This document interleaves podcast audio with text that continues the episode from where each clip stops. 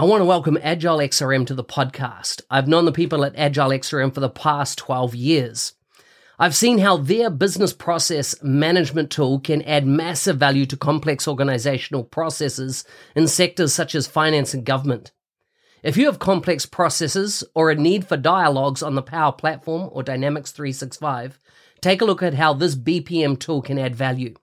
You can find them at agilexrm.com or check out the show notes for more details.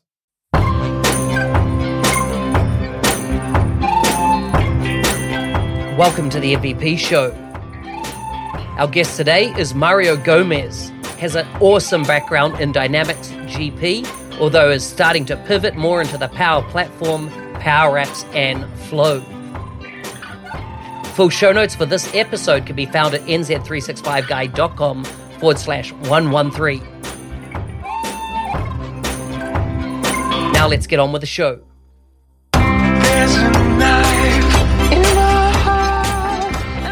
Mariano, welcome to the MVP show. Thank you, Mark. Thanks for having me today. Appreciate it. Excellent. Well, I'm excited to get you on air and have a conversation, as in we've kind of moved in different circles. I see you've been an MVP, what, coming up 12 years now? Yes, sir. With the um, with the powers with the powers to be, I will certainly hit that mark. Um, hopefully, July 1st is a good news day for me. Yeah. So, so to our listeners, we're recording on the 27th of June, which means July 1st is kind of D Day for us all, whether we get renewed or not. And so there's a bit of kind of like, hmm, am I through? Nobody knows that you basically wait for an email to hit your inbox. Uh, on that morning sent around Seattle, 9 a.m. Seattle time, I think it is. And of course, we know whether we're in or out for another year.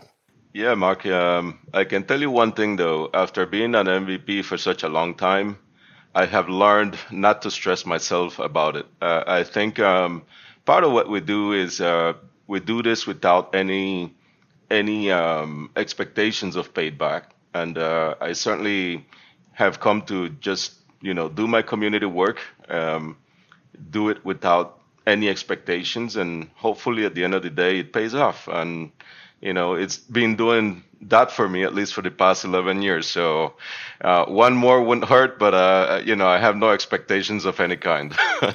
So true so true. So tell us a bit about where you live in the world. Well i hail from uh, atlanta georgia in the united states.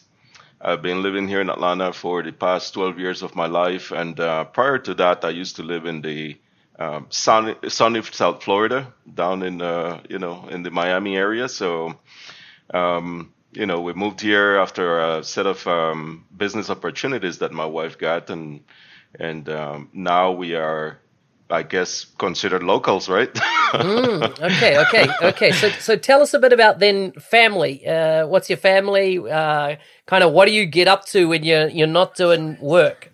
Well, interestingly enough, I have uh, five kids, or we have five kids. Um, you know, three of them uh, are from my previous marriage, but you know, we have in total five, and and uh, four of them are now adults, literally, and um, they have their own lives pretty much. So we only have a 13 year old here at home, who's in uh, eighth grade, and um, we are basically busy with him day in and day out. You, if you have teenagers, you kind of know how that goes. So um, we we love just um, the state of our lives right now, given the fact that we're young parents still. At least I consider myself to be young at 47, and uh, you know we just try to to make it work for for us and for him at this point.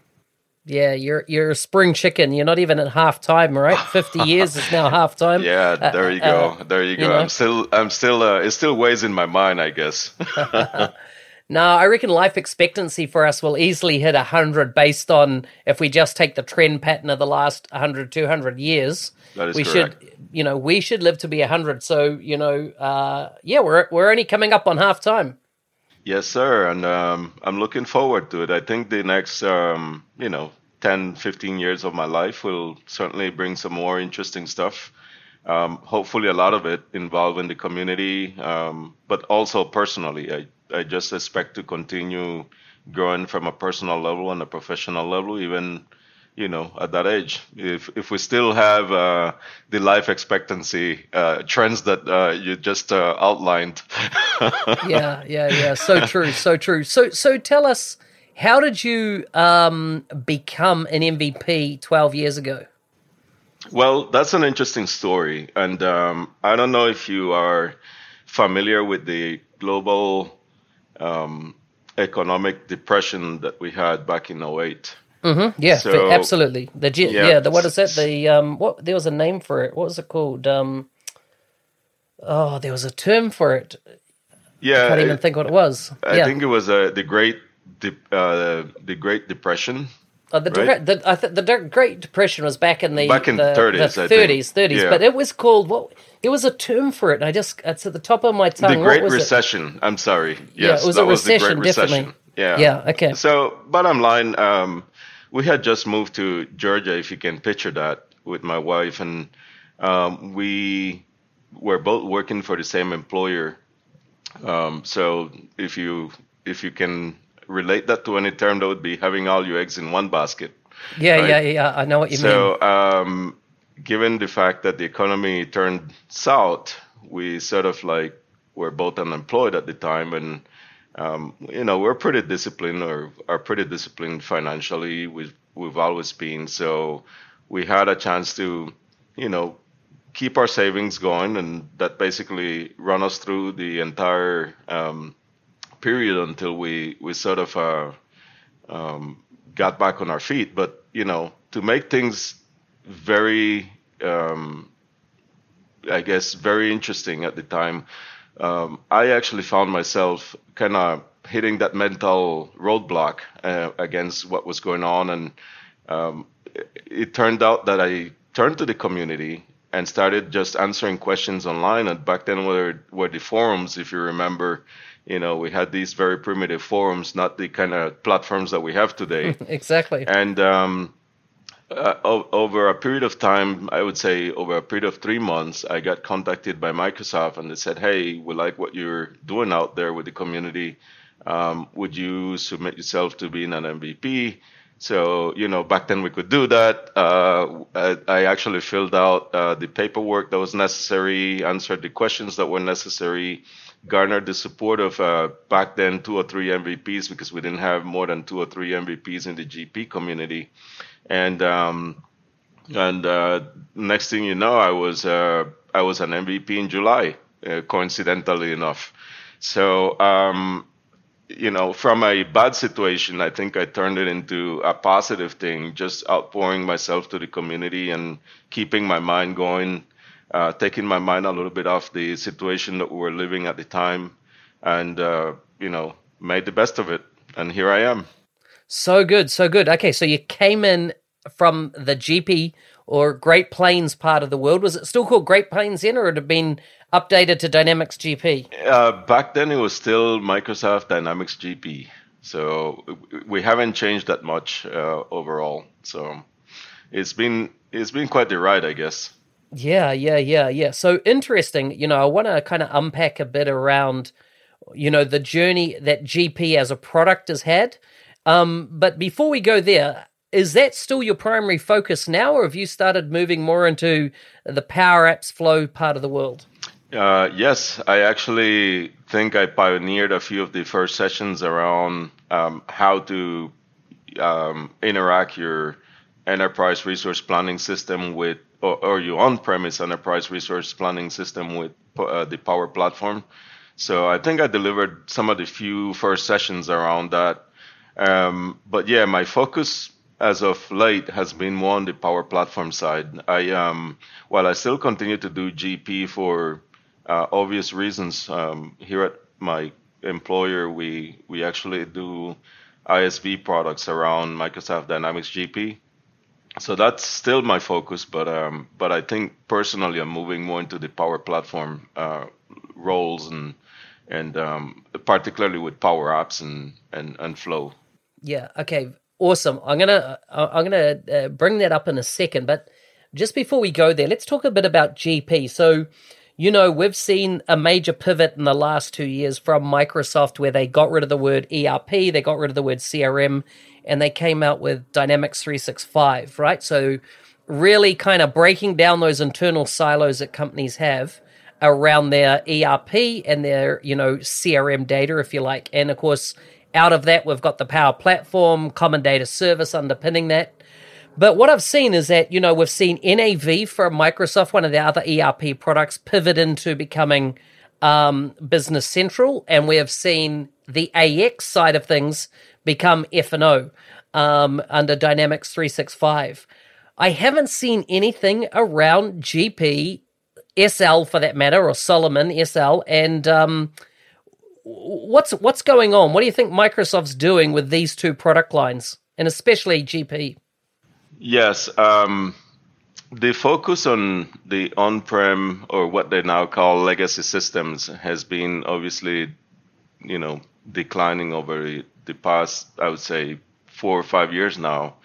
And um, given the fact that Nav and AX were very internationalized products um, that supported many different business scenarios, um, garnish more of the of the attention of Microsoft and, and focus to bring those products on, on into the cloud, which is now what we call Dynamics 365 uh, for finance and operations, and certainly Dynamics 365 um, uh, Business Central.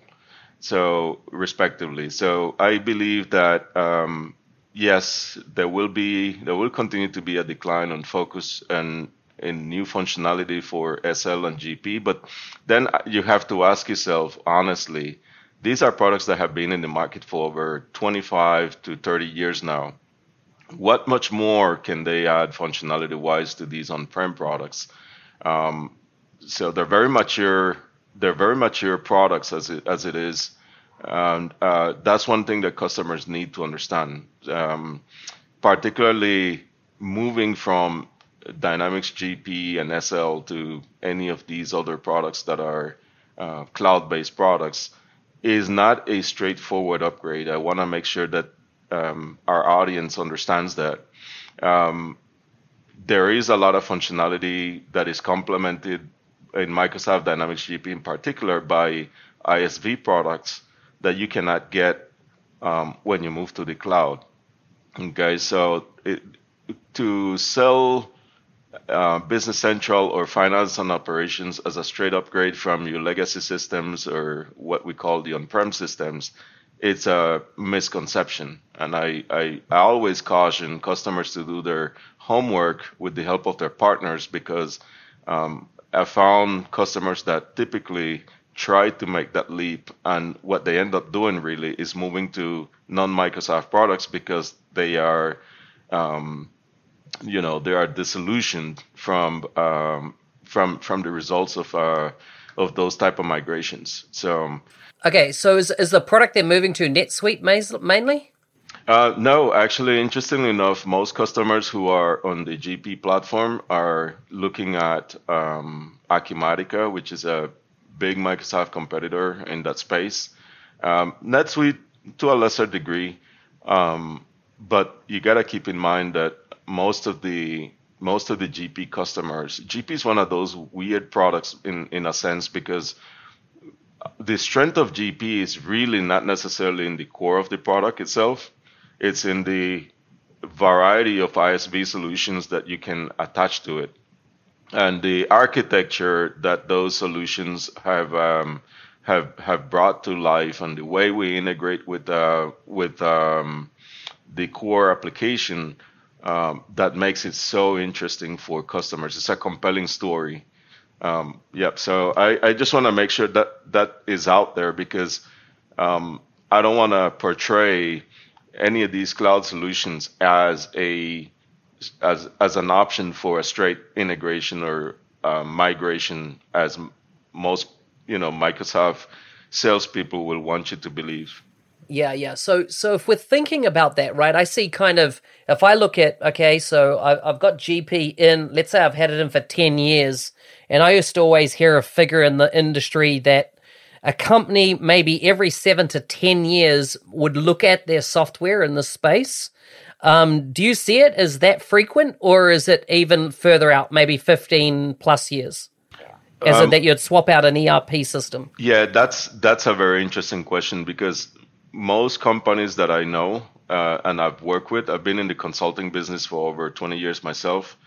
Um, they tend to evaluate the ERP solutions every seven to 10 years. But one thing you got to actually look at is when you look at the com- the compi- um, the combined expenditures on your ERP implementations over you know a period of seven years, it can add up pretty quick. Um, you know, a lot of it goes into services, but a lot of it is also complementary software to your core ERP product. So is in the GP space is not is not unheard of that you will find customers that have you know, uh, the core GP application, but they have 10, 15 ISV products. Okay.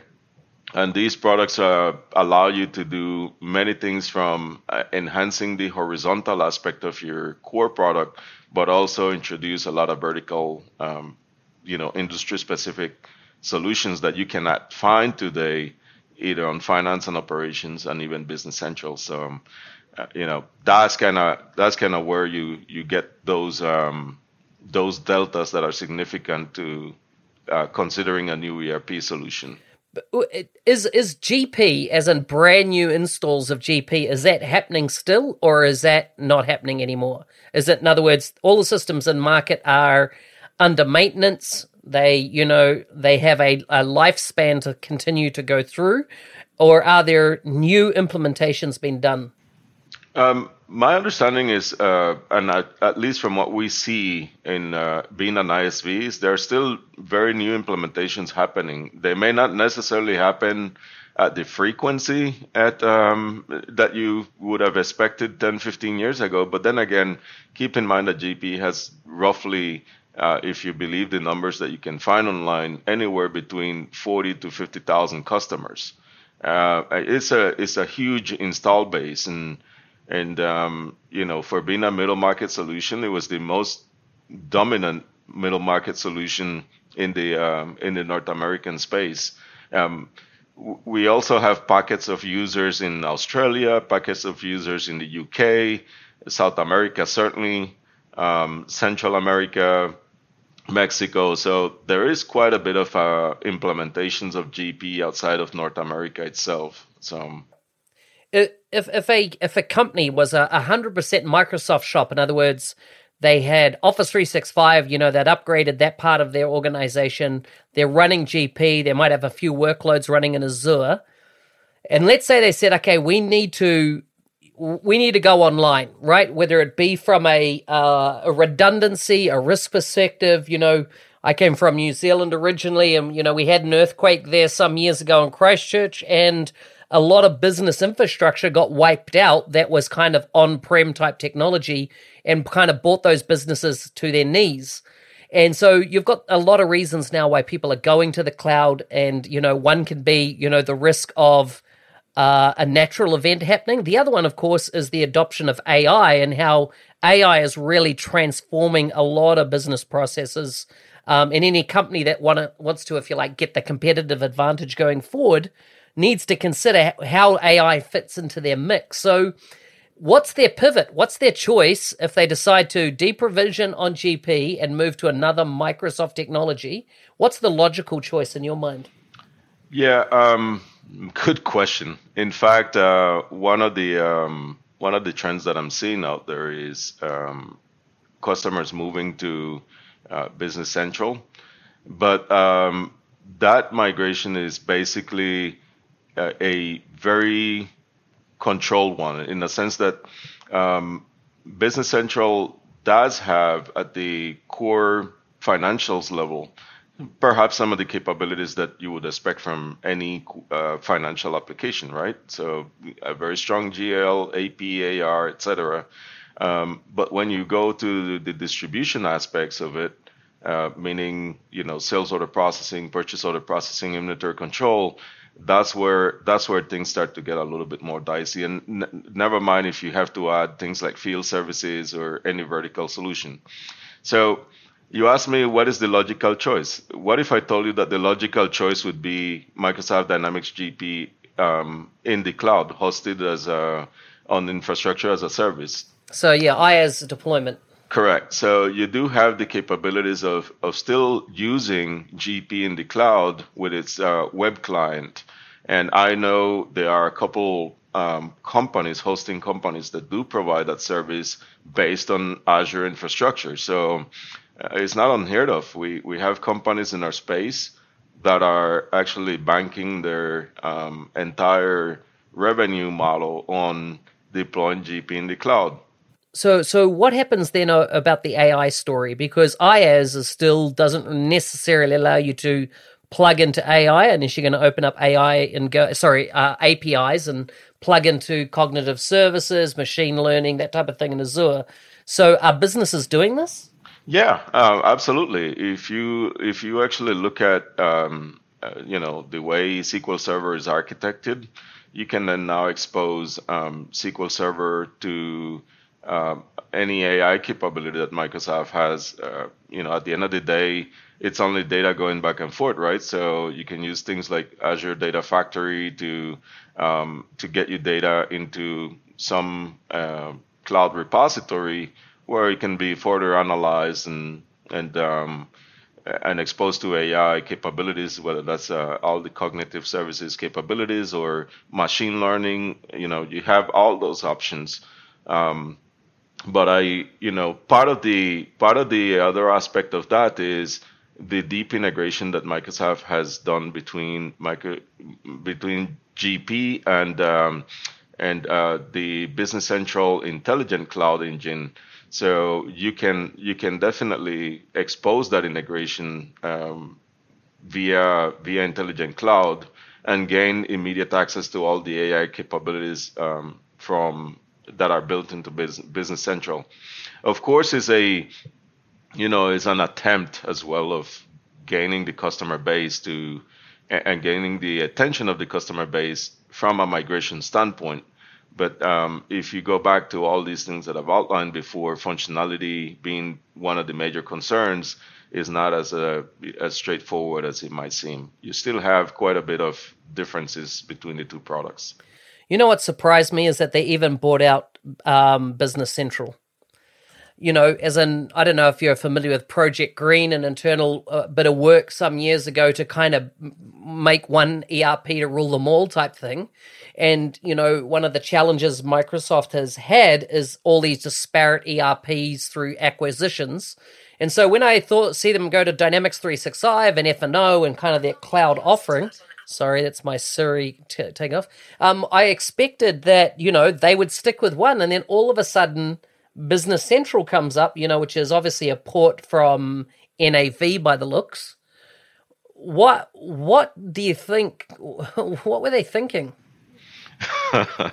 so actually, history would have it that Project Green was a um, was an attempt about you know, in the early 2000s to consolidate all the ERPs. But I think what Microsoft found back then was the fact that customers did like their ERP solution just as is. Um, so consolidating all that functionality at the time probably seemed a little, um, uh, you know, premature, given the fact that um, that they didn't quite understand the ERP market. Now, all, there were obviously all these products have their nuances and their idiosyncrasies built in, so um, it, it, was a little bit difficult to engage in that uh, in that project. So, um, moving forward, fast forward in about you know 10 more years, so we're talking now about 2010. You, you know, the acquisition craze uh, started. Uh, or back, uh, you know, you kind of had passed the acquisition stage, I should say, and now um, you got into the whole building out the cloud, you know, cloud solutions that that we saw or we're currently seeing in the market. Started with um, CRM, now known as um, you know Dynamics 365 for sales. Then you had the um, you know the addition of uh, finance and operations when they converted the the full AX application to to being a web-based application and then started to move that into the cloud. Then was the migration of Nav and and uh, building out the Nav uh, web client. So you know, sort of uh, that that whole technology transition, I think, is um, is what drove Microsoft to to basically you know abandon the whole model of consolidating the ERPs.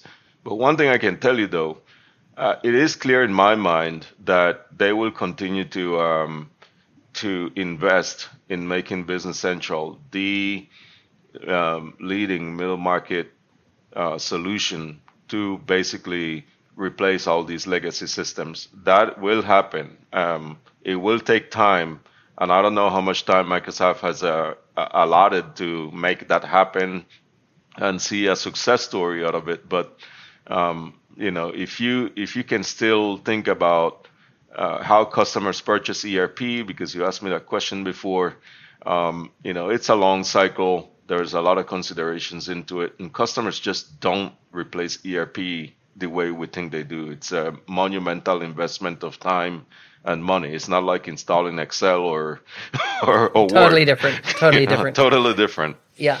So yeah. so so here's the other one then. Why didn't they build why didn't they build it directly onto CDS as in Business Central, do you think? Why? Um, well, I would think that the CDS story um, has not evolved as fast as I, I, think we would have expected, right?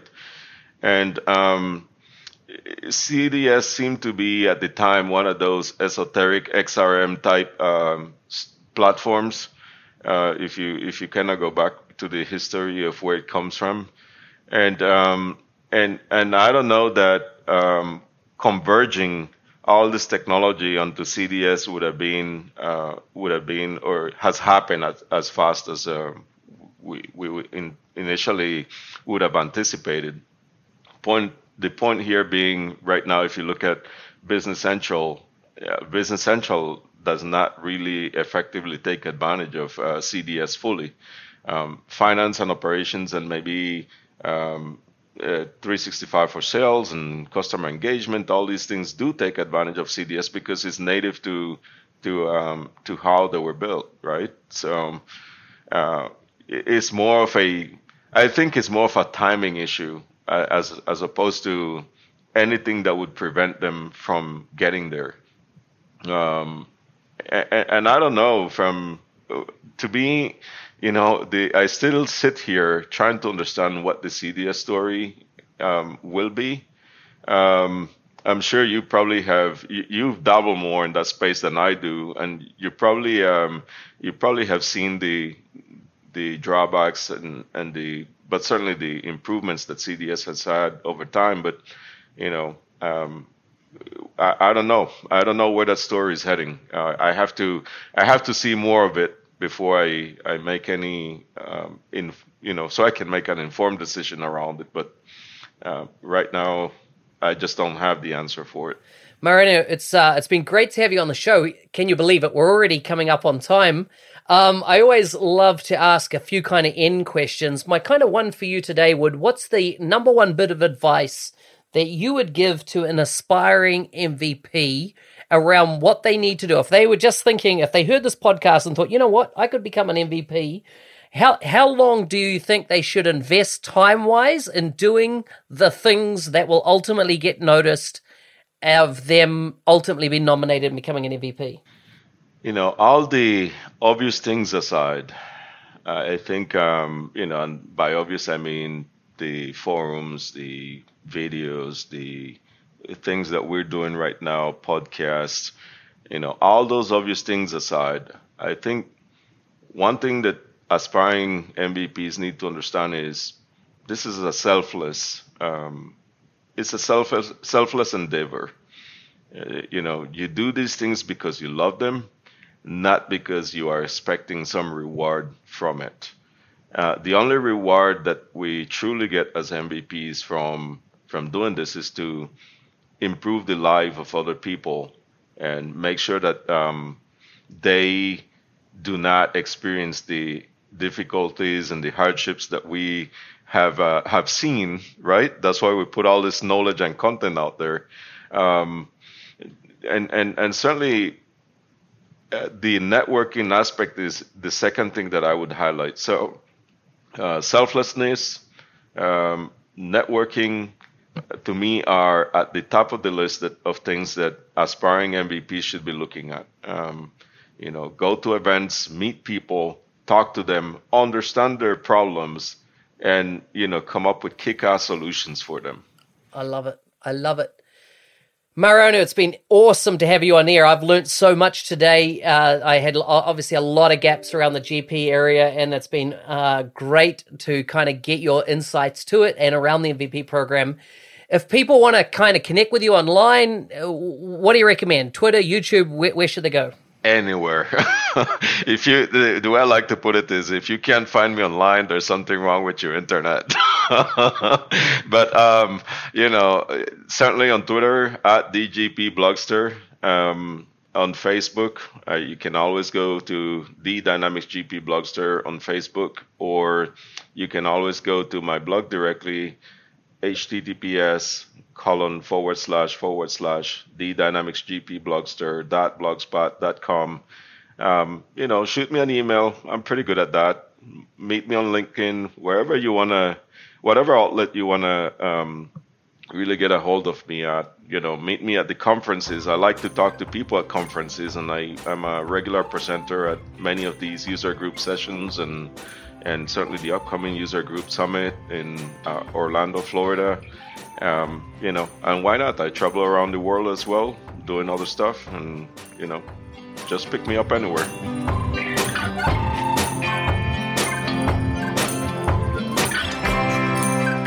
Hey, thanks for listening. If you want to learn more about becoming an MVP, you might want to check out my YouTube channel, youtube.com forward slash NZ365 guy.